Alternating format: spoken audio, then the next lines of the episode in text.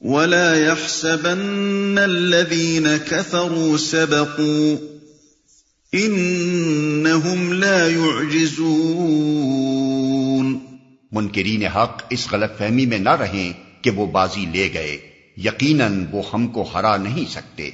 وَأَعِدُّوا لَهُم مَّا اسْتَطَعْتُم مِّن قُوَّةٍ وَمِن رِّبَاطِ الْخَيْلِ تُرْهِبُونَ بِهِ عَدُوَّ اللَّهِ ترهبون به عدو الله وعدوكم وآخرين من دونهم لا تعلمونهم الله يعلمهم وما تنفقوا من شيء في سبيل الله يوفى إليكم وأنتم لا تظلمون.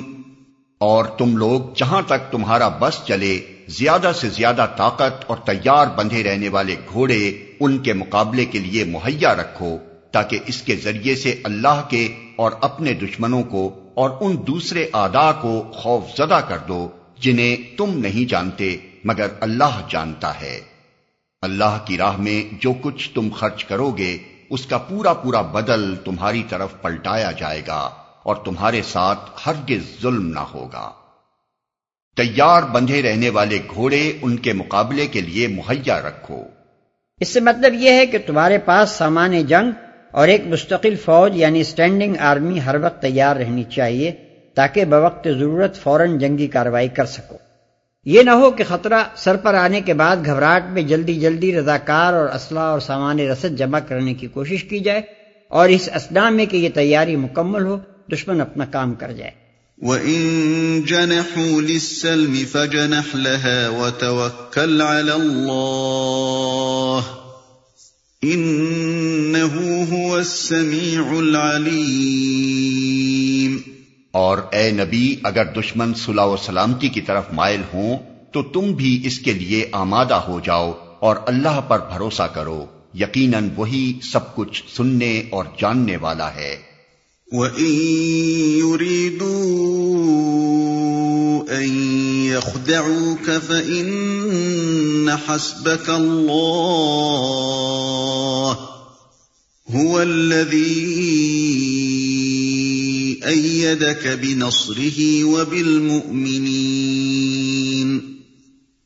وَأَلَّفَ بَيْنَ قُلُوبِهِمْ لَوْ أَنفَقْتَ مَا فِي الْأَرْضِ جَمِيعًا مَا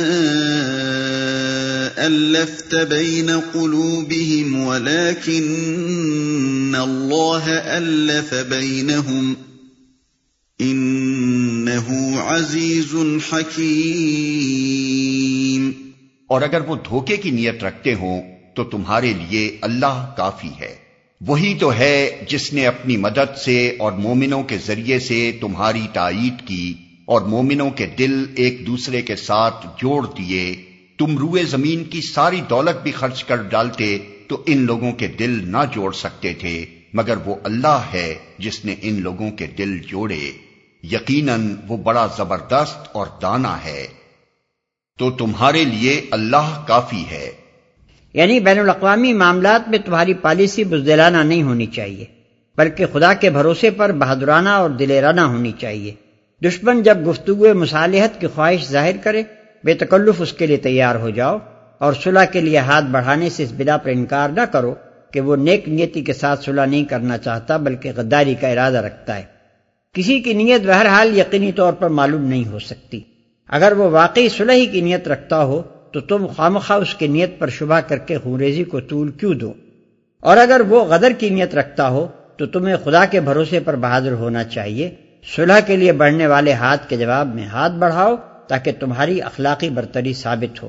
اور لڑائی کے لیے اٹھنے والے ہاتھ کو اپنی قوت بازو سے توڑ کر پھینک دو تاکہ کبھی کوئی غدار قوم تمہیں نرم چارہ سمجھنے کی ضرورت نہ کرے۔ مگر وہ اللہ ہے جس نے ان لوگوں کے دل جوڑے۔ اشارہ ہے اس بھائی چارے اور الفت و محبت کی طرف، جو اللہ تعالیٰ نے ایمان لانے والے اہل عرب کے درمیان پیدا کر کے ان کو ایک مضبوط جتھا بنا دیا تھا۔ حالانکہ اس جتھے کے افراد ان مختلف قبیلوں سے نکلے ہوئے تھے، جن کے درمیان صدیوں سے دشمنیاں چلی آ رہی تھیں۔ خصوصیت کے ساتھ اللہ کا یہ فضل اوس و خزرت کے معاملے میں تو سب سے زیادہ نمایاں تھا۔ یہ دونوں قبیلے دو ہی سال پہلے تک ایک دوسرے کے خون کے پیاسے تھے اور مشہور جنگ بواس کچھ زیادہ دن نہیں گزرے تھے، جس میں اوس نے حضرت کو اور حضرت نے اوس کو گویا صفحہ ہستی سے مٹا دینے کا تہیہ کر لیا تھا۔ ایسی شدید عداوتوں کو دو تین سال کے اندر گہری دوستی و برادری میں تبدیل کر دینا اور ان متنافر اجزاء کو جوڑ کر ایسی ایک بنیاد مرسوس بنا دینا، جیسی کہ نبی صلی اللہ علیہ وسلم کے زمانے میں اسلامی جماعت تھی۔ یقیناً انسان کی طاقت سے بالا تر تھا اور دنیاوی اسباب کی مدد سے یہ عظیم الشان کارنامہ انجام نہیں پا سکتا تھا۔ بس اللہ تعالیٰ فرماتا ہے کہ جب ہماری تائید و نصرت نے یہ کچھ کر دکھایا ہے، تو آئندہ بھی تمہاری نظر دنیاوی اسباب پر نہیں، بلکہ خدا کی تائید پر ہونی چاہیے کہ جو کچھ کام بنے گا، اسی سے بنے گا۔ حسبك الله ومن اتبعك من المؤمنين۔